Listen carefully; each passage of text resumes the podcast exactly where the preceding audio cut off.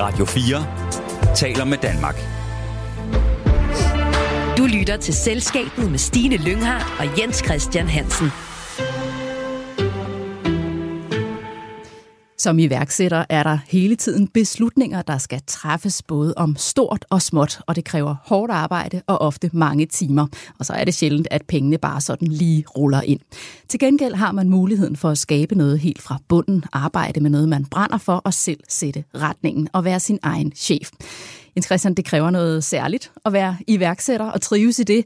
Og i dag skal vi tale med en, som selv har prøvet det og også formået at gøre sig bemærket både herhjemme og i udlandet i en ganske ung alder, og som også har nogle øh, interessante betragtninger på livet som iværksætter her i Danmark. Vi skal selvfølgelig nok øh, afsløre, hvem det er, vi skal tale med i denne sommerudgave af Erhvervsmagasinet Selskabet. Men Jens Christian, vil du ikke starte med at give os et par hints, hvad øh, kendetegner vores gæst i dag? Jo, det vil jeg meget gerne. Vi skal snakke om rollemodeller. Og jeg ved ikke, om vores hovedperson orker selv at snakke om rollemodeller og okay. være en rollemodel. Men det er nu engang sådan, at vedkommende er. Uh, vedkommende, nu siger det, det er en kvinde, jeg siger ikke navnet endnu, uh, men hun må altså affinde sig med at være rollemodel, og det kan vi jo lige snakke, uh, snakke noget mere om. Som jeg opfatter hende, så er hun en, der, man kan sige, sparker døre ind. Altså sådan, ikke sådan rockeragtig, men, men, men sådan, øh, ikke, altså det er en, der ikke går langs panelerne, fordi så kommer man sgu ikke nogen vegne. Uh, hun har et voldsomt drive og energi, sådan lidt uh, Nike-slogan, just do it, har jeg indtryk af. Uh, selvom det måske mangler noget hist og pist. Uh, hun er et netværks- og koordineringsmenneske, og så er hun jo på julekort med Barack Obama. Ej, jeg ved ikke, om det er helt, om det er helt konkret med julekort. Det kan vi også høre om. Jeg ved ikke også, om, øh, hvis vi skal høre sådan noget om tålmodighed og sådan noget, der ved jeg ikke lige, om det passer på vores øh, hovedperson i dag. Det tvivler jeg lidt på, øh, men, øh, men lad, os høre, lad os høre lidt mere, Stine. Jamen, øh, skal vi ikke få sat et navn på den person, vi er ude at besøge i dag? Det er dig, Nima Tisdal. Velkommen til. Jo, tak. Du er administrerende direktør for Nordic Makers, som ja. er en form for klub af investorer, der sætter penge i startups. Og så har du faktisk også for nylig forladt din egen virksomhed Blue Lobster, som du var med til at bygge op helt fra bunden sammen med en amerikansk kvinde, som du kender. Og øh, nu hørte vi lidt øh, forskellige beskrivelser her fra, fra Jens Christian, det her med, at du er sådan en, der sparker dør ind, du er måske ikke så tålmodig. Er det rigtigt, når han siger det? Ja, det tror jeg meget, det tror jeg meget rigtigt. Ja, hvordan, kom, hvordan kommer det til udtryk?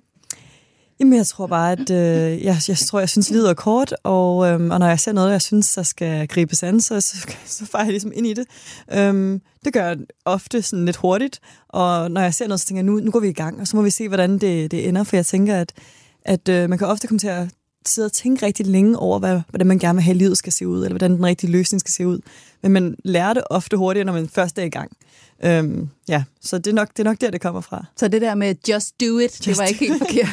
Jamen, jeg kommer altid til at tænke på de der store tech-drenge ja. og piger i Silicon Valley over i det mm. store USA, som er, er, er, er iværksættere. Ikke? Mange af mm. dem er jo droppet ud af det ene fine universitet efter det andet, eller har typisk ikke gjort det færdigt. Altså tålmodigheden igen, mm. og det der med lad os nu springe ud i det. Hvis man har alle øh, teoribøgerne og skal holde sig til alle teoribøgerne, så bliver det svært. Ja, det, det tror jeg også. Og det er det, man kan jo, det er jo præcis som, som du siger, det er, hvis man sidder og, jeg tror også, det er sådan, hvis man prøver at lave noget, der er helt oprigtigt nyt, så kan man ikke lære sig til det, eller man kan lære en masse ting fra andre mennesker, man kan kigge på andre folks erfaringer og se, hvad fungerer her og der. Um, men hvis man gør noget, som er genuint nyt, sådan helt nyt, og som, så er der jo nogen, der kan sige til dig, her er tre trin til at komme derhen. Fordi der er aldrig nogen, der har gjort det før.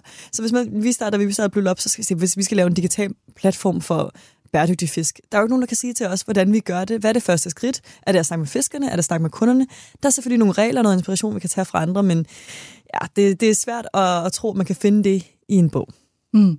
Og så sagde Jens Christian også det her interessante omkring øh, rollemodeller, at du mm. ikke orker at tale om rollemodeller. Har han ret i det? Ja, jeg tror, jeg har et, øh, det er noget, vi snakker rigtig meget om, og jeg tror, jeg har et blandet følelse omkring det, fordi, eller på den måde, at der er mange, der, der spørger mig, hvilke rollemodeller jeg har, og jeg vil jo rigtig gerne give credit til alle de fantastiske mennesker, der inspirerer mig, men jeg har aldrig selv brugt sådan stærke rollemodeller super meget i forhold til at have sådan en eller to personer, som jeg bare går efter og tænker, sådan vil jeg gerne være, når jeg vokser op. altså, det, det har jeg ikke haft. Samtidig så kan vi også se, når, når vi snakker lige siger, eller I nævnte noget med kvindelige iværksættere, så kan vi se rollemodeller ind i de vigtigste komponenter til at få flere kvinder i iværksætteri. Øhm, så, og det, det genkender jeg, eller det, det, det vil jeg gerne altså acknowledge på en eller anden måde. Det er selvfølgelig vigtigt så at, at snakke om det. Det har bare ikke personligt været noget, som, som varede rigtig meget for mig. Men du er vel selv en rollemodel, fordi du lige præcis så er en kvindelig iværksætter, som jo faktisk er nået rigtig langt. Ja, det, øh, det er der det er svært at se sig selv som en rollemodel, tror jeg. Men, øh, men, men ja, altså, hvis man ligesom er en minoritet på den måde, som skiller sig ud en lille smule i forhold til andre, så føler man selvfølgelig også et ekstra ansvar til at gøre det godt, og altså, øhm, hjælpe andre med at komme den vej, hvis de gerne vil det. Men det er vel også sådan noget, og det gælder vel mm. også for mænd, sådan, altså hvis man siger sådan, når hvis han eller hun kan, så kan jeg også øh, agtigt, ikke? Fordi jo. ellers har man en tendens til sådan at putte putte sådan nogle øh, øh, op på sådan en pedestal og tænke, puh, her, hvordan kommer jeg helt derop, ikke? Jo, jo, det er rigtigt, så jeg håber, jeg kan gøre det en lille smule. Hvis jeg kan, så kan I altså også. Men, og jeg tror også, det du sagde, det er også er meget rigtigt i forhold til, det er jo både mænd og kvinder, det faktisk handler om. Og øhm, for mig, så tror jeg også, det er i forhold til rollemodeller er mange af de, lad, os sige, de rollemodeller, de folk, jeg har set op til, eller de folk, jeg har efterabet, eller, eller mig inspirerer af. Øhm, nogen, altså, der er jo rigtig mange af dem, der også er mænd. Så altså, jeg tror også, at vi, for mig handler i forhold til den debat om, om køn og sådan noget, kommer også lidt ud over, at det bare er sådan mænd og kvinder, og kvinder kun skal inspireres kvinder, og mænd kun kan inspireres mænd. Jeg tror, der er nogle, jeg tror, det er mere menneskeligt end det. Der er nogle sådan, karaktertræk, jeg ser også nogle mænd, hvor jeg tænker, sådan vil jeg gerne være. Um, og så på den måde tror jeg godt, at vi kan inspireres på tværs af, lad os sige, køn, eller nationalitet, eller industri. Um, ja, vi kan godt have diverse rollemodeller. Er du bevidst om, at du selv er en rollemodel for nogen? ikke, det er ikke, sådan, ikke en aktiv ting, jeg tænker på i hverdagen, men, men der, der, der er flere og flere, der kommer op og snakker med mig om det, eller skriver og siger, at øh, de har ud i iværksætteri på grund af mig, og så, eller sådan, øhm, at de fik mod til det, fordi de kunne ligesom følge vores rejse, og have fulgt med på enten sociale medier, eller i pressen, eller et eller andet fra start. Ikke? Øhm, så det bliver ligesom konfronteret med. Men ja, det er, det, som sagt, det er virkelig svært at kunne se sig selv i den, fordi man, man ser jo sig selv som en, en meget menneskeligt menneske med alle de øhm, øh, fejl og problemer, der man ligesom har som et individ. Så det er svært at se sig selv som en rollemodel. Nu tænker jeg jo, sådan en rollemodel er jo ja. ikke en titel, man Nej. kan sådan uddanne sig til. Så jeg tænker også, at den er meget forskellig mm. fra person til person, og hvordan vi opfatter det. Så, ja. så, det, så det der med rollemodel skal måske mere opfattes som en, øh, en, øh, en, en proces, en tilstand, eller mm. et eller andet, som man selv kan spejle sig i. Og så tænker du ikke det? Jo, jo det er nok rigtigt. Og, og på den måde, så tror jeg, der, vil, der føler jeg et ansvar for, at være ærlig omkring de ting, der... Altså ærlig omkring hele rejsen, ærlig omkring de ting, der er svære, de ting, der kan gøres nemmere. Øhm, så sådan være, være oprigtig og, øhm, og ikke være med til at skabe et glansbillede af, hvordan det er at være iværksætter, fordi det tror jeg også, der har været i lang tid, at det bare har været sejt, det bare har været cool, det bare har været sådan en drøm. Øhm, og, og der synes jeg, at øh, i forhold til at være foran nogle mennesker, så, så at skulle tale ærligt om, hvordan det også er, øhm, synes jeg er enormt vigtigt. Og det synes jeg, man, man skylder, hvis man først har fået bare en lille bitte platform. Hvordan oplever du det her med, at, at iværksætteri er blevet et, et glansbillede? Hvorfor er det blevet det? Jamen, jeg tror, at det, jeg tror på altså jeg tror, det kommer sikkert fra løvens hule og sådan nogle ting, altså hvor, at, hvor at Danmark fik deres øjne op, øh, mig selv inkluderet for, for hele det her iværksætteri-ting, og øhm, og hvad det var at starte en virksomhed, være sin egen chef, og, og kunne man lave en kæmpe virksomhed, Spotify skete over i Sverige. Der, der skete en masse ting, og iværksætteren blev ligesom en titel, som man kunne få. og altså, jeg tror, hvis man kigger 30 år tilbage, så, så tror jeg selvstændig, og det, altså, det, det havde ikke helt den samme ring til det. Der er sikkert nogen, der har, Det var en masse folk, der gjorde det godt og tjente en masse penge på det på det tidspunkt. Men det blev sådan sådan moderne, hipt og sejt og cool øhm, på en anden måde her, her for, på det seneste. Og jeg kan også se, at altså, hvis vi kigger på øhm, altså, hvad kan man sige, aviser og forskellige medier, så, så er der jo en masse øhm, dækning af iværksættere. Også i forhold til, altså, selvom i de forholdsvis, eller vi er forholdsvis små virksomheder, så får vi jo en masse pressedækning. Der er en masse, der gerne vil følge med. Der er et eller andet, hvor man har lyst til sådan at, at, at hæppe med på den her øhm, hype. Men på den måde tror jeg også, at der er mange, der begynder at drømme om det, og jeg er sikker på, at der er en masse unge drenge ude på gymnasierne, der kigger på Jesper Buch og tænker, det er bare, det, sådan skal jeg også være. Jeg skal sidde i en eller anden, øh, en eller anden kælder, ligesom jeg er her, og så bare arbejde på min drøm. Ikke? Øhm, så, så det, det, det, tror jeg, der er ligesom, det, det er ligesom det, der er kommet frem. Hvis jeg sidder og kigger ja. udefra ja. uh, på iværksættere, så synes jeg ligesom, det er to typer. Mm. Der er den der uh, klassiske type, som vil sætte noget i verden, og så er der også, jeg synes også, der er en helt lille Karl Smart-typer. altså forstået på den måde, vi skal lige hurtigt ind og lave et eller andet fix faxeri og putte nogle pæne navn på, og så skal vi uh, lave nogle penge meget hurtigt. Ja. Altså, det, uh, uh, uh, altså, det gør jo ikke noget godt for iværksætter. Uh, tanken, øh, og hele det der bagvedliggende koncept. Øh, øh, kan du følge det der, ligesom de der to forskellige typer? Ja, jo, jo, jeg tror, at øh, jeg genkender de, de to typer, du, du udpenser der. Øhm, og jeg tror, at, som du, du selv lidt inde på der, jeg tror, det er motiveret af forskellige ting. Ikke? Der er nogen, der tænker, her kan jeg tjene en masse penge rigtig hurtigt. Det er ligesom et fast track til, øh, til rigdom. Og der, der tror jeg, at man øh, måske har undervurderet, hvor svært det er at komme i gang, og hvor, hvor lang tid det tager at få en skala på, hvor man virkelig tjener gode penge. Så altså, jeg tror, hvis det er pengene, man er ude efter, så tror jeg altså, man kan komme derhen hurtigere. Men der er ligesom blevet bygget den her narrativ om, at, at iværksætteri er en måde at gøre det på. Og så, som du siger, så tror jeg, der er nogle andre, som, øhm, at, at, som jeg heldigvis kender flest af, som er folk, som brænder for at sætte noget i verden. Og de har en mission, de har en drøm, de har en, et produkt eller en, en service, som tænker, det her, det skal eksistere, og det kan slet ikke lade være. Og så, altså, vi, øh, vi har jo alle sammen arbejdet for absolut 0 kroner i, i overvis næsten, ikke? og giver alt, hvad vi kan for, til vores virksomhed, fordi vi tror på den drøm, vi er ved at bygge. Øhm, og, og der tror jeg, der er en helt anden drivkraft, og jeg tror også på, at, at den passion på, på mange måder er, er, er nødvendig for at kunne holde ud den, den der første del, eller der, hvor det begynder at blive svært, fordi det kommer, der kommer til at være op- og nedture, og det er simpelthen, øh, jeg tror, at der er nogen, der sagde, at der er ikke nogen, det er kun iværksættere, der vil, øhm, kun iværksættere, der vil sige deres øh, fuldtidsjob op 37 timer om ugen, for at kunne arbejde 80 timer om ugen. og det er lidt det sådan der, ikke? Ja. ja. Og hvad er det så, øh, man skal huske at have med i billedet af iværksætteri, for at det ikke bliver det her glansbillede?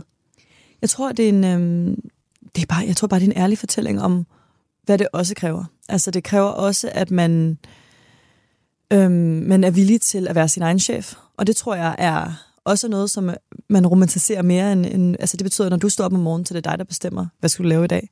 Det lyder godt, men efter noget tid, så bliver det svært. ikke? Altså, hvad er det? Jeg har, en, jeg har en prioritetsliste af 10 ting, jeg skal nå. Jeg kan faktisk kun nå tre af dem. Hvilke tre er de vigtigste? Og hvilke syv skal jeg lige øhm, sætte på pause? Det er en svær beslutning. Det er, det er ikke svært den første dag, det er heller ikke svært efter den første uge, men når man har været det i årvis, så begynder det faktisk at være sådan nogle damn, hver morgen jeg vågner, så har jeg chancen for enten at gøre min virksomhed bedre eller værre. Øhm, det er også sådan, at hvis, hvis tingene går godt, så, øh, så, så sker der ikke rigtig noget. så der sker måske lidt ekstra salg, der sker måske nogle glade medarbejdere, men der er ikke nogen, der kommer over og siger, sådan Nima, det der, det var godt gået. Men hvis tingene går dårligt, jamen altså, så kan du godt love, at alle... Chefen giver ikke kage, så skal man i hvert fald huske at gøre det selv. ja, præcis, præcis. Men det er det der, du, du er lige pludselig chef for dig selv, og det betyder også, at du skal være god til at sætte dine egne rammer for din arbejdstid, for dine forventninger til dig selv.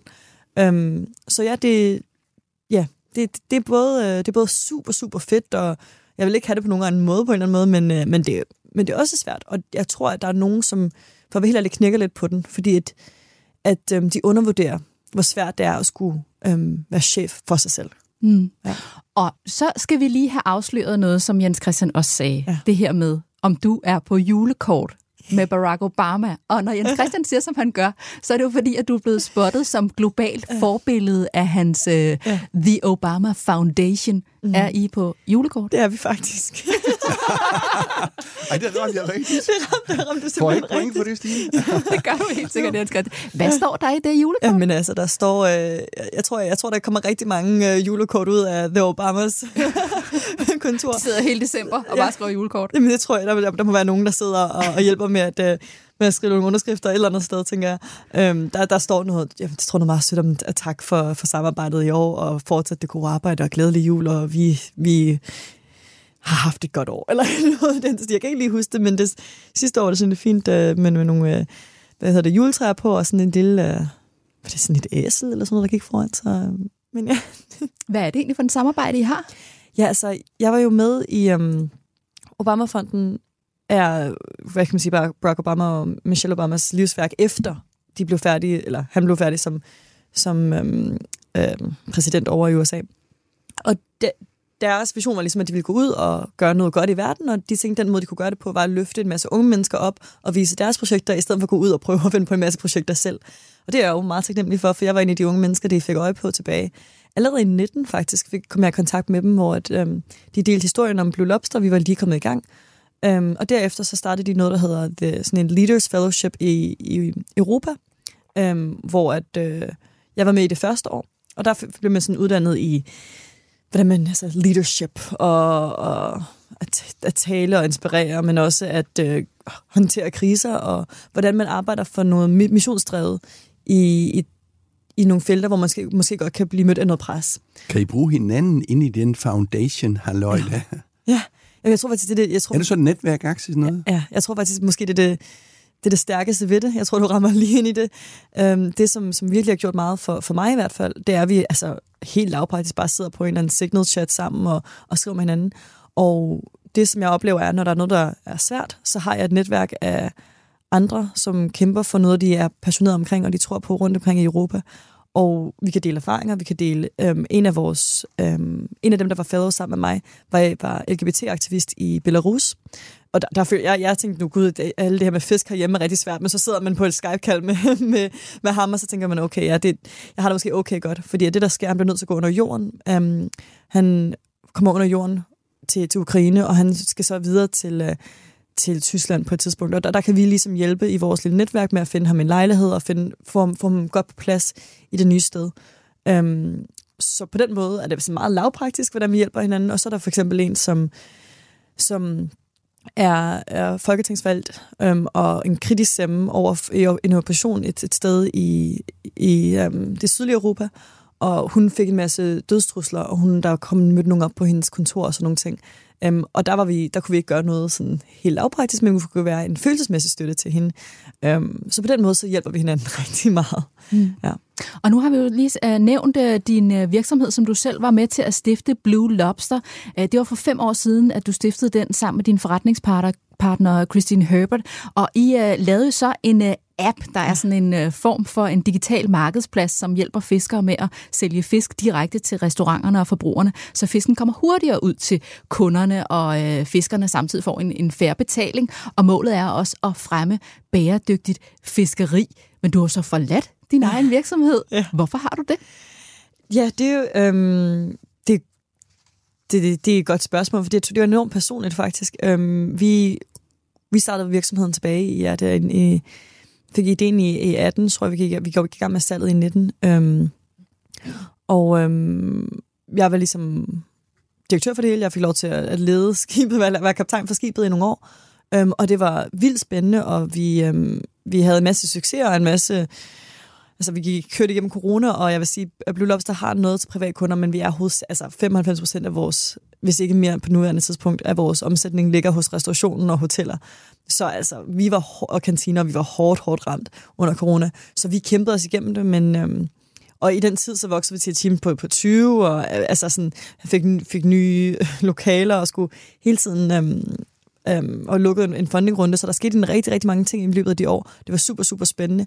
Og øhm, jeg fandt så ud af, da vi ligesom kom på den anden side af corona, og tingene begyndte at gå godt, øhm, og vi fik en, en forretningsmodel op at køre, som, som var mere skalerbar, og som, som ligesom holdte, så kunne jeg godt mærke, at jeg var simpelthen blevet med af den oplevelse. Øhm, bare helt personligt. Det, det havde været... Jeg havde givet den, hvad jeg kunne, og, øhm, og nu stod vi lige pludselig og kunne se, at altså, der er faktisk et lys forud.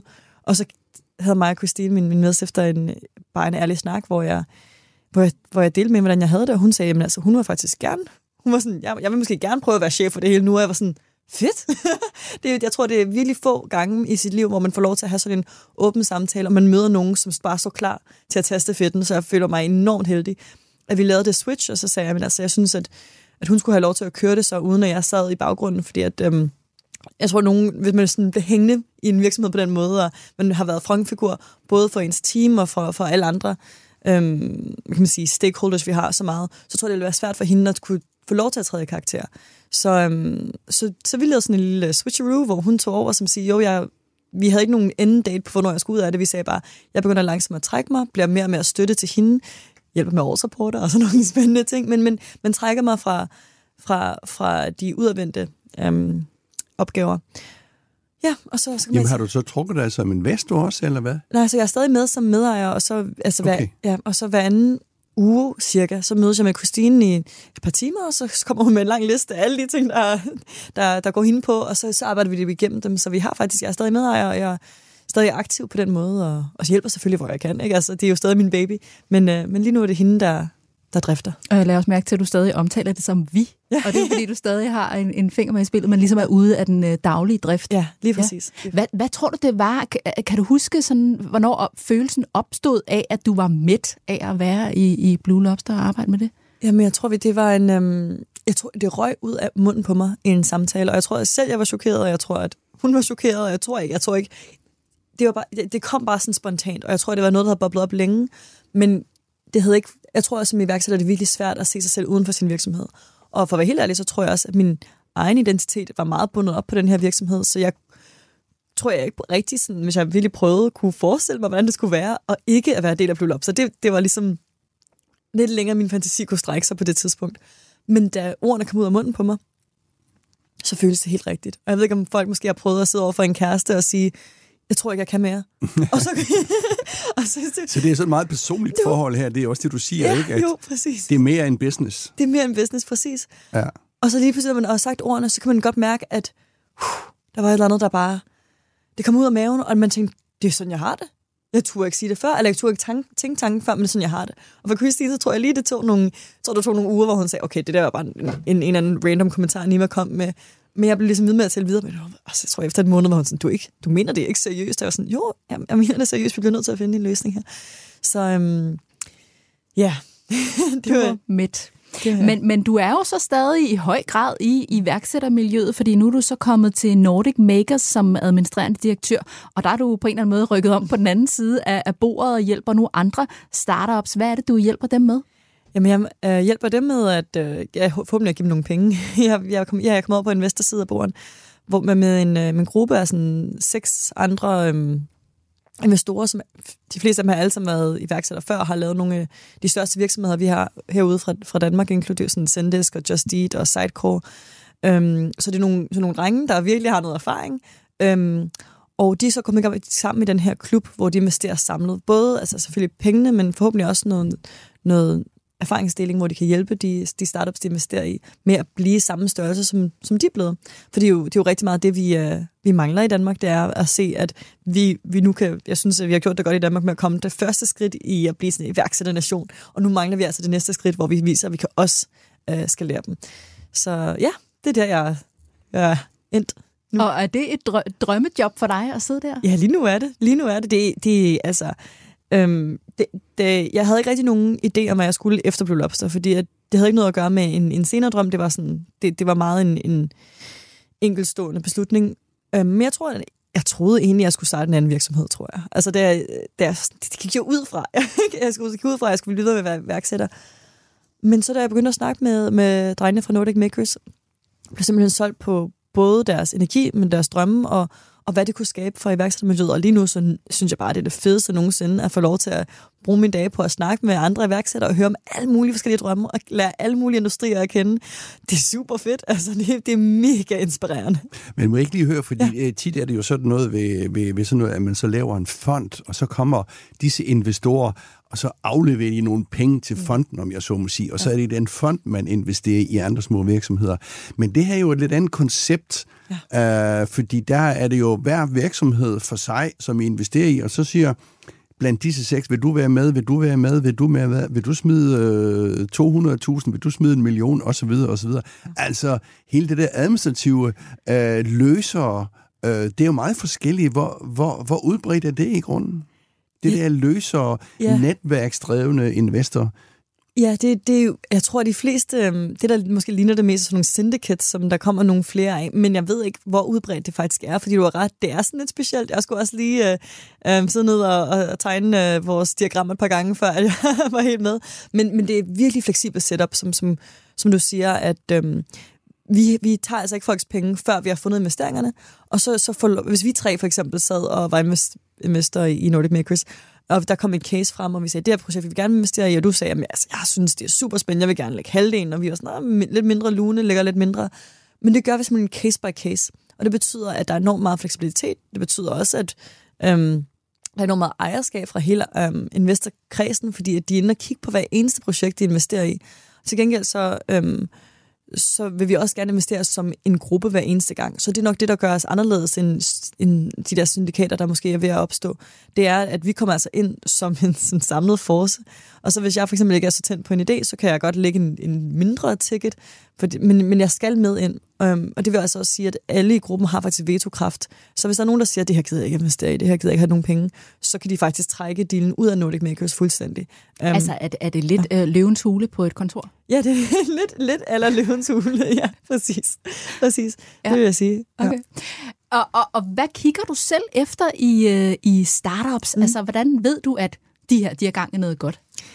Ja, det, øhm, det er jo en kunst, som jeg tror, jeg er stadigvæk ved at lære. Øhm, nu har jeg kun været i gang i et par måneder, men, øh, men jeg tror, at det, som man kigger efter her i den tidlige stage, det er for det første rigtig meget teamet, og jeg ved godt, det lyder så generisk, men altså, det, der, man kan simpelthen mærke på folks energi, om det her er nogen, der virkelig kommer virkelig gerne vil slå igennem, og man tror på, at de kommer til at slå igennem. Og man skal egentlig også som investor bruge en masse tid med de her mennesker, så det er også nogen, man skal tro på og synes om og tænke, dem her vil jeg gerne drible den her virksomhed sammen med i de næste mange år. Ikke? Øhm, så den der kemi er faktisk enormt vigtig til at starte med. Så er der noget omkring øhm, selve produktet, og der tror jeg, altså Nordic Makers kigger på ting inden for tech, så det må meget, altså det skal helst være software, øhm, eller i hvert fald software-enabled, det vil sige, det kan godt være lidt hardware, sådan fysiske produkter, men, men det er virkelig nogle, det er nogle software-drenge, så det er det, vi investerer i også. Det er ikke en lastbilforetagende, der nej, kommer derind. nej, præcis. præcis. Øhm, og når det så er sagt, så er vi sådan, det vi kalder industry agnostic, så vi, vi investerer i sådan set alt, så vi investerer enormt bredt, fordi vi investerer ret tidligt.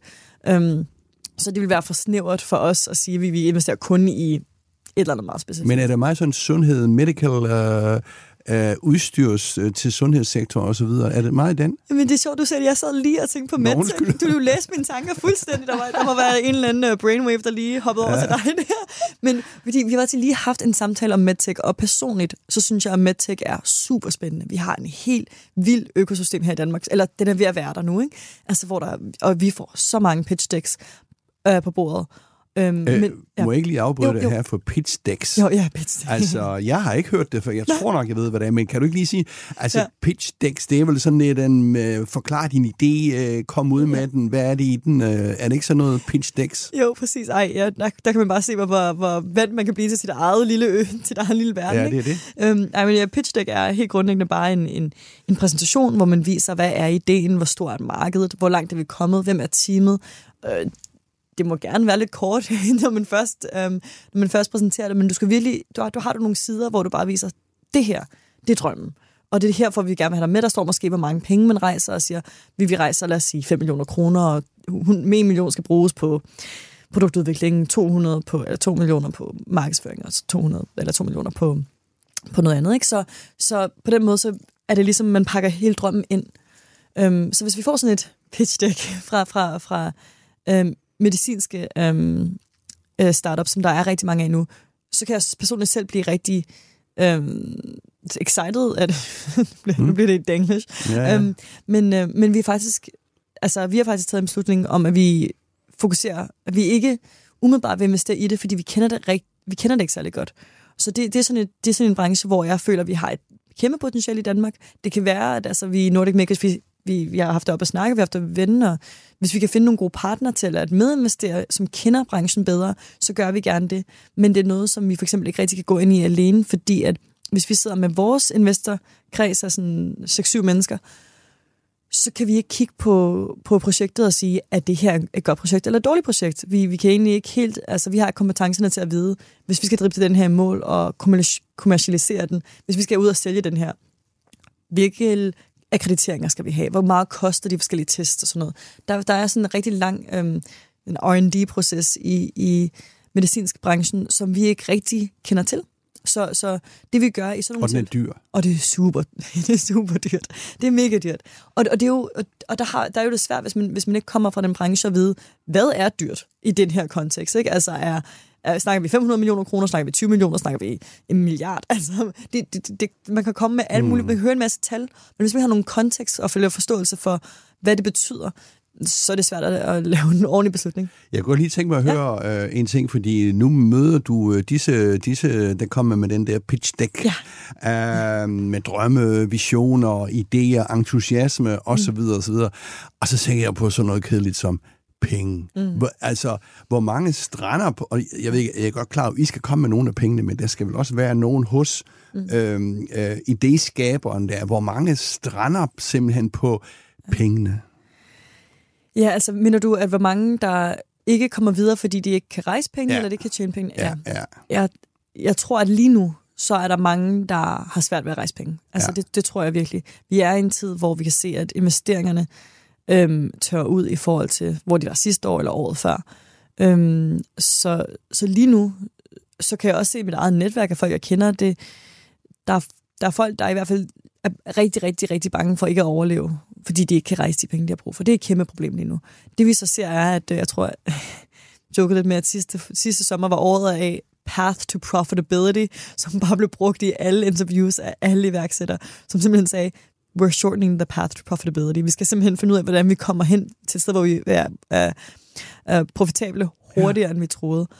Um, og det tror jeg er sådan nøgleordet lige nu ude i økosystemet, at folk siger, at vi skal, vi skal lære at tjene vores egen penge. Det lyder super banalt, når man mm. snakker forretningsverden, men man tænker, selvfølgelig skal virksomheder tjene deres egen penge, men der er bare, der har været uh, en tendens, at af, af, sådan, af gode grunde, at uh, virksomheder i opstartsfasen får en penge ind, hvor de i virkeligheden taber penge og mister penge hvert år, i, mens de skaber produkt og, og øhm, får deres markedsandele. Øhm, men nu er vi i en tid, hvor at investorerne også gerne vil se, at, at de, de virksomheder faktisk kan tjene deres penge hjem selv. Så jeg, jeg har set nogle cases, hvor at hvor, at de, hvor folk bare har trykket i håndbremsen eller skåret alting væk, og altså, der har været kæmpe føringsrunder rundt i hele, hele økosystemet. Altså, ja.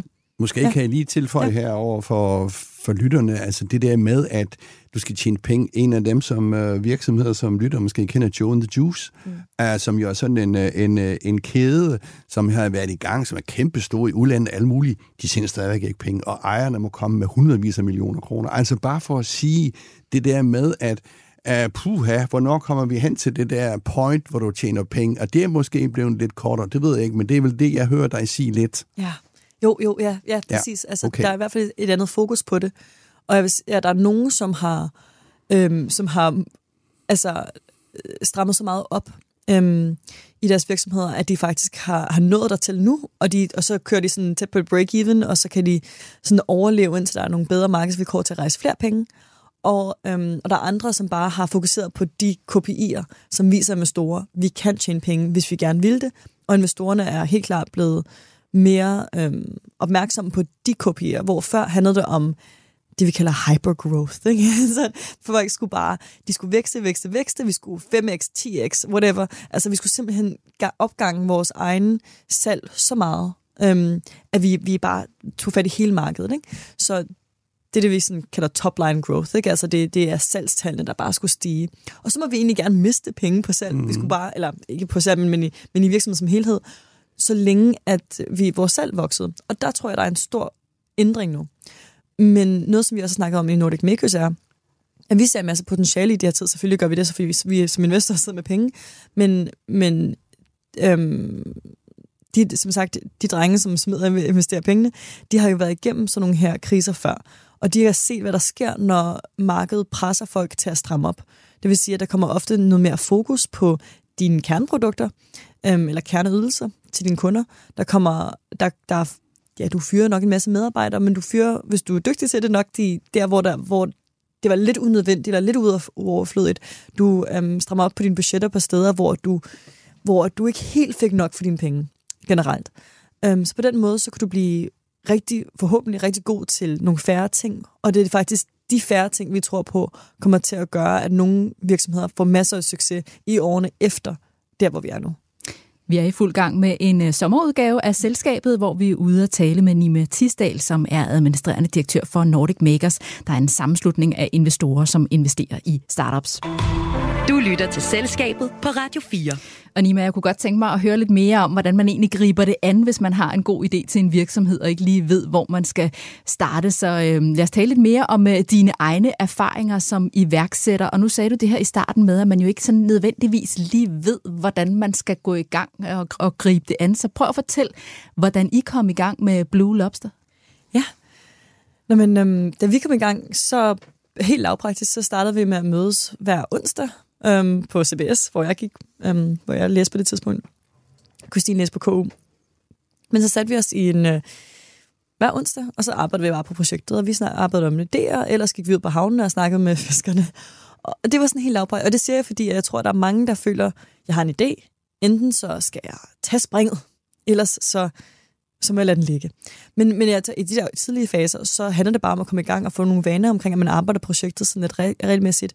Altså det, jeg prøver at sige, at du behøver ikke at sige dit fuldtidsjob op, hvis du har en eller anden idé.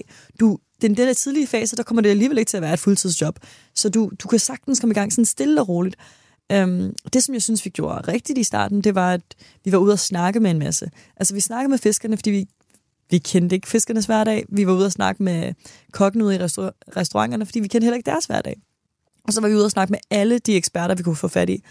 Og det tror jeg var en nøgle, og øhm, der er mange, der kalder os meget naive i løbet af årene, men, men øhm, jeg er egentlig meget glad for, at vi var åbne omkring vores idé fra så tidlig en fase, fordi at vi fik, altså det var sådan noget, at vi var nede på en havn og snakkede sammen med min ene fisker, han sagde, du skal lige snakke med Max, og så ringer vi til Max, og så skal vi hjem til Max og sidder i hans stue og snakker med ham, og på den måde, så får vi ud af folks egne mund, hvad vil jeg betale for, hvad mangler jeg, og hvad er der ikke brug for, eller hvad har folk prøvet før. Folk deler helt vildt meget information, øhm, men jeg tror, at mange folk, der har en god idé, de er super, super bange for at snakke om den, fordi de er bange for, at der er nogen, der stjæler den. Øhm, ja, så det er måske lige et lille opråb der, til hvis man går rundt og har en idé i maven, så må man gerne sige den højt. Også fordi, at man undervurderer måske, at når man, når man begynder at sige noget højt, så begynder man også at tage ejerskab over den. Så hvis, jeg, hvis du sidder og siger til mig, at altså, jeg har den her idé omkring, at jeg gerne vil lave et højtalefirma, øhm, så tænker jeg, at det er du allerede i gang med. Jeg har da ikke tid til at udkonkurrere øh, Stine på højtaler, hvis det er sådan noget, jeg mener. Det, den tager jeg. Ja, den tager du. Altså, det, jeg har ikke tid i mit liv til at stjæle andre folks idéer og løbe videre med dem, så øh, der på den måde... Men jeg tænker ja. også, og, og hvis jeg forstår det ret, Blue Lobster, det er sådan en app, øh, der uh, connecter, mm. forbinder de mm. to. Hvis jeg nu i morgen siger, Hovsa, de har skulle ja. fundet en forretningsmodel, ja. der jeg laver noget tilsvarende, ja. og så går jeg lige 10% under. Altså, det, det, det der indtrængningsbarriere, eller hvad man nu skal kalde det, den er for mig at se rimelig lav, eller hvad? Ja, altså det, det kan man godt sige. Og det, der, øh, hvis man er i en, og det sker jo, det, ja, hvis man er i en branche eller har en idé, som har en lav barriere til at blive kopieret, øhm, så handler det om at rykke hurtigt. Ikke? Og så, så handler det om, at når man begynder at se, øhm, at der er en god idé, folk, folk synes, det er en god idé, folk vil gerne betale for den, øhm, så, så skal man bare give det. Så, så, så, skal man, så skal man lave det der, hvor man tager springet. Ikke? Hvor, man før, hvor man har fået valideret eller bekræftet, at folk synes, det er en god idé, og der er en, er en forretning potentiale i det, så skal man hoppe i. Fordi at der er en masse virksomheder derude, som sagtens skal kopieres. Altså lad os tage, lad os sige, en skofirma, lad os tage Nike og deres Just Do It. Ikke? Det er jo ikke super svært at kopiere deres sko, men de er jo stadig en, en stor og succesfuld virksomhed, fordi de har fordi de har, har taget den markedsandel og det skabte brand, som de har. Så du behøver ikke have et produkt, som ikke kan blive kopieret. Du skal bare være bedre end dine konkurrenter. Og det kan godt være, at du skal være først til markedet på det. Så, så øhm, altså, umiddelbart vil jeg sige, hvis du har noget, som er nemt kopieret, så handler det bare om at komme ud og få så mange kunder som muligt, og så ligger, så ligger det i salg. Og til de iværksættere, der synes, det er ubehageligt at sælge, fordi at der er rigtig mange tidlige iværksættere, jeg kender, som siger, oh, jeg vil ikke ud og snakke med kunderne, eller jeg tør ikke, og vi er ikke helt klar endnu det bliver ikke nemmere, så bare kom i gang. så sådan, ja. Du bliver simpelthen nødt til at gå ud, og hvis du ikke kan sælge produkt til dine kunder, så, har du, altså, så må du finde en, der kan hjælpe dig, der kan det. Um, og der er heldigvis en masse mennesker derude, der godt kan lide salg, så altså, find nogen, der kan hjælpe dig med at få de der tidlige salg, så du kan snakke med dine kunder. Fordi at de første 50 kunder, du får, de skal nok fortælle dig alt muligt om din forretning, som du ikke engang vidste, at du manglede. Um, ting, som du troede, du havde fået helt rigtigt, som, som det faktisk viser sig, at det skulle være lidt anderledes. Men hvordan blev I modtaget ude øh, blandt fiskerne og andre i, i fiskeindustrien? Fordi I havde jo ikke nogen erfaring. Nej, nej øhm, jeg, jeg tror, at øh, i begyndelsen så troede alle folk, at vi var et skoleprojekt for det første. Så det var sådan... jeg ved ikke, hvor den, det rygte startede, men vi kom ind og snakkede med folk, de sådan, Åh, I pigerne, men det der skoleprojekt. Og sådan, jeg ved ikke, hvor, men altså, jeg tror, vi, vi forsøgte at, øh, forsøgte at fortælle folk, at det var et, et helt reelt forretningsidé, vi havde gang i, men øh, det gjorde egentlig ikke så meget, så virkede vi ikke så skræmmende for konkurrenter, så vi fik nok lov til at sådan flyve lidt lavt i et stykke tid, bare fordi at folk ikke tog os særlig seriøse, fordi vi netop kom to øh, relativt unge kvinder med, øh, med nul erfaring, så folk tænkte bare, psh, hvad kan de? Øhm, jeg vil sige, at fiskerne tog imod os på den måde, at vi kom ned og sagde, at vi, har, vi vil gerne øh, giver en app, og de sagde, det gider jeg slet ikke. jeg tror, der er ikke én fisker endnu, der har sagt, ja, en app lyder fed som det første. Men der skal man også være lidt kritisk over for, hvem man snakker med, fordi man tænker, okay, er det fordi, du ikke vil have en app, eller er det fordi, at det er ukendt, og du skal vente til tanken. Så det vi startede med at sige var, jamen altså, helt konkret det, som Blue Lobster også gør, er, fordi vi skærer mellemledet fra i branchen, så kan vi betale fiskerne en meget bedre pris for deres fisk. Så vi kommer i vores prisliste, hvad vi, vi kunne se, okay, hvis vi, hvis vi sælger til kunderne for præcis den samme pris, som betyder, at vi er konkurrencedygtige på pris. Også en mega vigtig ting, når man er ude og sælge et produkt. Vi er konkurrencedygtige på pris, fordi vi, vi øhm, koster, vores fisk koster det samme som vores konkurrenter. Men vi kan betale fiskeren sådan at sige 20-50 gange mere, end, end hvad de ellers får. Så går vi ud til fiskeren og siger, det er priserne. Øhm, vi sælger vores fisk, vi har en app, og vi, vi sælger fisk til den her pris, og det vil sige, vi gider ikke have appen. Men de der priser, de ser meget, de ser meget ud, de der spændende priser. Og så er sådan, super, og de sagde, vi, men I kan ikke holde dem. Og det var deres store ting, vi altid fik fra fiskerne, det var, I kan ikke holde de der priser, det er naivt, I kommer ikke til at kunne lykkes med det. Og så sagde vi, det er fint, men altså, du behøver ikke at tro på, at vi kan lykkes med det, du skal bare sælge os de første 100 kilo. Mm. og så kom vi ligesom i gang, så ville vi købe 100 kilo af dem, og så ville vi ringe den næste dag og sige, uh, vi vil faktisk gerne købe igen, og igen, og igen, og igen. Og så efter man har været i gang med tre, tre, uh, tre måneder eller tre uger, um, tre uger med, med en fisk, og så begynder vi så at presse appen på, for sådan her, ved du hvad, er det ikke irriterende, jeg ringer til dig hver dag? Skal du ikke bare over den der app, så kan du bare lige trykke bum, bum, bum, og på den måde vil vi så prøve at overbevise folk om at komme over og bruge den nye teknologi. Men var det, fordi I bare var så overbevist om, at det var en god idé, at I bare blev ved, eller var der ligesom nogen, der støttede jer undervejs, eller hvad gjorde I? Altså helt den der tidlige fase, så tror jeg bare selv, at vi synes, det var en god idé, men det var også fordi, at folk omkring os sagde, at det var en god idé, så helt konkret, det vi gjorde, var, at vi først satte os ned med ideen, så sagde vi, om seks måneder giver vi op, hvis andre folk ikke synes, det er en god idé. Og så gav vi også en mega hård deadline. Så i seks måneder snakkede vi med alle, vi kunne få fat i. Folk synes, det var en pissegod idé. Så, øh, og det vi snakker kunder og sådan folk, der sagde, det vil jeg gerne købe fra jer, og til den her pris. Og så sagde man, fint, så, så ser vi det, skal vi det samme igen. Så sagde man, et halvt år. Hvis vi ikke har fundet kunder, der gerne vil betale os penge i lommen for det, så giver vi op. Og så inden for et halvt år, så havde vi vores første 10 kunder, tror jeg, så forskellige restauranter i København. Og i alt har vi nu leveret til over 150, jeg tror snart, vi kommer til sådan tættere på 200 restauranter rundt omkring i København. Men det, vi giver bare lavpraktisk over banket på folks døre, og, um, og sagde, hey, hvor får I jeres fisk fra? Hvor, hvor frisk er det? Fordi vi kan give det inden for samme dag eller 24 timer. Vi lavede samme dagslevering på det tidspunkt. Det var det, det var faktisk naivt og dumt. det var helt, helt kropumuligt. Men nu laver vi inden for 24 timer. Um, Men det er vel også det der med, at man skal erkende alle de fejl. Ja. Altså, øh, når du er ude og holde foredrag, ja. så tænker jeg, jeg ved ikke, hvor meget du fortæller om fejlen, eller men, men, men og, mm. og hvis man skal være lidt, øh, øh, så er det jo fejlen, man skal lære af. Ja, ikke? Men hvor mange fejl laver man, og skal man, hvor hurtigt skal man erkende de der fejl? Oh, ja, det... Øh, på det første rigtig mange fejl. man laver rigtig mange fejl. Så man må heller være bange for at fejle. Øhm, hvor hurtigt man lærer dem, det, det kommer an på fejlen, vil jeg sige. Man skal, man skal, det rigtige svar er jo, at man skal lære fra sin fejl så hurtigt som muligt. Og nogle fejl er bare sværere at lære end andre, fordi man har en eller anden sådan, øh, et eller andet i hovedet, hvor man tænker, at det, det, må være, det må være forkert. Det må være en for, forkert læring, fordi man har et eller andet, man selv tror på. Øhm, men, øhm, men jeg tror, det er vigtigt, at man ikke er bange for at lave fejl, fordi ellers kommer det virkelig til at være svært, at være, hvis man skal ud i værksætteri. Fordi som, som du siger, det lyder totalt... Øh, ja, det, det er jo rigtigt, man laver fejl. Så hvis man ikke tør at træde ud, hvor man ikke kan bunde, og så lige snuble et par gange, og lige få hovedet under vandet. Hvis man ikke tør at tage den rejse, så, så, så bliver det en, en jeg vil næsten sige en umulig rejse at prøve at starte noget fra, fra start af. Hvor mange penge havde I på lommen, da I startede? Oh, det... Jeg tror, vi vandt på 100.000 for forskellige idékonkurrencer. Vi vandt noget, der hedder Venture Cup, øh, hvor jeg fik lov til at være dommer her i, i torsdag, så det var virkelig en, øh, en, øh, en fed sådan, krølle på, på historien.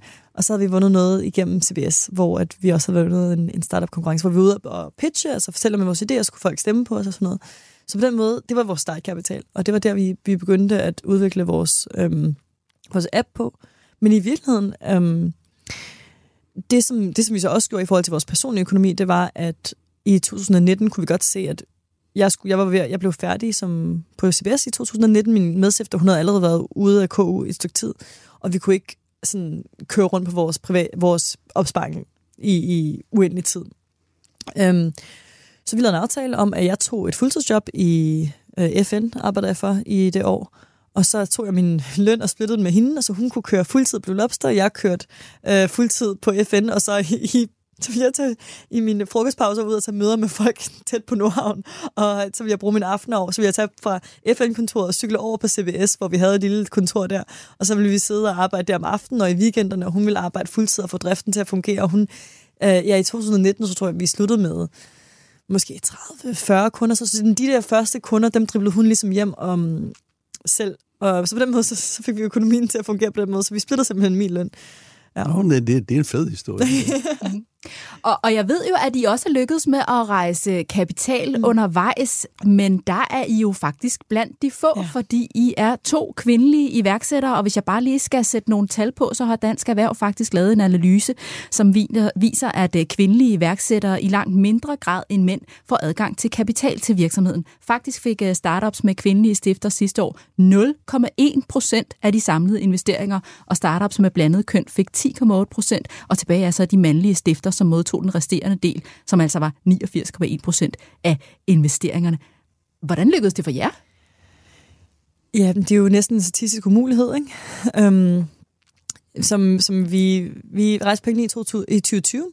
Vi fik lukket vores runde lige i, i februar 2020, uger før nedlukningen kom med corona, så det, det var et, en, en helt vild oplevelse også. Men, men i forhold til det med øhm, med, hvordan vi lykkedes som kvinder. Jeg ved det ikke. Jeg, vi havde, vi, det, som der skete, var, at vi fandt øh, en, en tidlig øh, investor, som havde et stærkt netværk, hvor vi fik solgt ham ind på ideen, og så kom han ligesom og hjalp os med at åbne dørene til, til, til hele det landskab. Og der tror jeg, at man skal støtte sig op omkring folk, der har det netværk, fordi det er virkelig, virkelig netværksbaseret, og det er kun blevet mere sådan opmærksom på, som, som årene er gået. Øhm, at det er vigtigt, at man har nogle gode folk, der ligesom kan sige, vouch for en og anbefale en videre. Øhm, og det er måske også det, som, som jeg hører i hvert fald, at mange øh, kvindelige, tidlige stage kvindelige iværksættere mangler, det er det netværk ind til dem, som har alle pengene. Men hvorfor er det så svært? Altså 0,1 procent af de samlede investeringer? Jeg vil sige, jeg, jeg er faktisk øhm, chokeret, da den rapport kom ud. Vi, det, jeg kan huske, første gang jeg fik tal frem, altså foran mig, så tror jeg var ja, tilbage i 1920 styks, så var det sådan 1% af kapital gik til kvindelige iværksættere, og 1 eller 2% til blandede teams. Og blandede teams, det er, hvor der både er en mand og en kvinde. Så på den måde har blandede teams altså, vokset helt vildt meget fra 1-2% til 10-11%. Altså, det er jo kæmpe på få år. Men nu vi er gået fra 1% til kvinde, kun kvindelige iværksættere til 0,1% som vil sige, at i min optik, så er det blevet stort set umuligt at rejse penge uden en mand. Altså, og jeg tror, det der er sket, er, at vi har fået en masse... Da vi, de tal først kom ud, så er der kommet en masse opmærksomhed på det. Folk har snakket helt vildt meget om det. Øhm, så Dansk Erhverv har jo også lavet de her 25 kvindelige iværksættere, du bør kende. Der er alle mulige, der går ud og snakker om vigtigheden. Og så har min opfattelse af debatten været, at folk har sagt, at diversitet er godt, derfor er blandet teams bedst. Og det er 100% rigtigt. Altså selvfølgelig er det bedre at have mænd og kvinder sammen i, i et fantastisk duo her, der ligesom kan sidde og og noget diversitet. Ikke fordi I er brunærs køn, men, men det er bare for at sige, vi ved jo godt, at diverse team klarer sig bedst.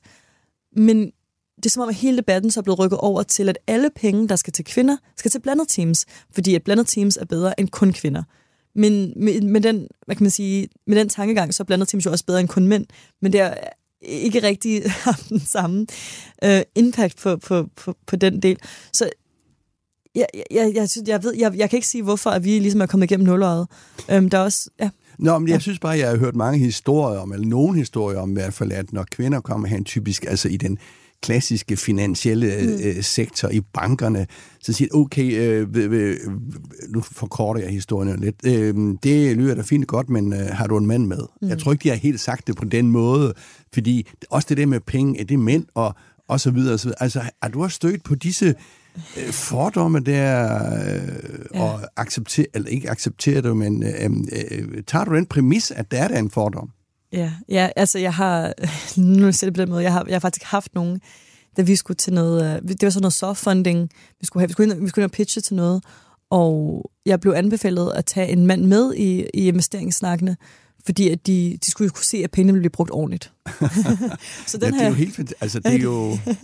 jamen det, altså, så den, den fordom har jeg da mødt sådan direkte, og det kom fra en virkelig sød person, der prøvede at hjælpe. Altså det kom ikke engang fra nogen, der prøvede at være skrab eller nederen. Det var nogen, der prøvede at sørge for, at jeg faktisk fik de penge. Så den fordom eksisterer, altså, og det, det gør den. Øhm, og ikke engang sådan implicit, den i mit tilfælde har eksisteret eksplicit. Og vi hører jo også, at øh, der er jo lavet nogle undersøgelser omkring, hvilke spørgsmål, der bliver stillet i investeringslokalet, hvor vi kan se, at kvinder bliver stillet flere spørgsmål omkring, hvordan de kommer til at minimere risiko, og mænd bliver stillet spørg- flere spørgsmål omkring, hvordan de, øhm, hvordan de, hvad, hvad ambitionerne er. Hvor stort kan de drømme? Øhm, og jeg ved ikke om, så det ligger, der ligger der nok noget sådan, det vi kalder unconscious bias, ikke? Altså sådan ting, vi ikke opfatter selv, at vi gør over, fordi vi har nogle kønsstereotyper. Øhm, ja, når vi, når vi snakker med folk. Og nogle forventninger til, hvad folk kan og hvad de ikke kan. Mm. Så der er altså et stykke arbejde at gøre på det her område. Nima Tisdal, kan du huske første gang, du mærkede, at det var virkelig fedt at være iværksætter? Ja, det kan jeg godt. Det var, det var første gang, vi lavede en levering af fisk. øhm, ja, det var inden Manfreds, var en restaurant inde på, på øhm, Nørrebro. Nørrebro, lige præcis, ja. Øhm, hedder det? Jaspergade. Mm. Og øh, fantastisk restaurant, den er der ikke længere. Men øhm, jeg kan huske, at vi havde solgt fisk til dem, og så havde vi leveret dem, og det var mig og Christine, der selv var kørt ud på havnen med en eller anden vogn, vi havde lejet, og så kørte ind med fisken, og så havde vi givet den til kokken, og de havde skåret den op, og de havde lavet mad, og vi sad og drak glas, øh, drak glas jeg ved ikke engang, men vi, vi sad der bare. Og øhm, folk sad og spiste vores fisk, og jeg blev sådan helt paf, for jeg var sådan, men det er os. det er os, der har gjort, at de fisk ligger på deres bord nu. Og det er jo den vildeste følelse nogensinde. Så det var det første øjeblik, hvor jeg var sådan, wow, det her er vildt. Hvordan i hele verden, jeg kunne ikke engang selv fatte, hvordan, selvom det lyder meget simpelt, hvordan havde vi fået for det hele blev sådan, ja, sådan et øjeblik, hvor man tænker, hvordan i alverden har vi gjort det her? Altså det, det var som om, det var sådan et out-of-body experience, hvor man bare sad og kiggede på alle de her folk, der sad og spiste en masse lækker fisk, der var blevet fanget for seks timer inden. Man tænkte, det der var vildt. Øhm, og så det næste øjeblik, det var nok øhm, bare sådan en hverdag, hvor vi sad på kontoret, og der kom en gruppe af vores ansatte op, og de havde en idé til noget, øhm, som jeg ikke havde tænkt på. Og jeg tror, jeg tror, det var en markedsføringskampagne eller sådan noget.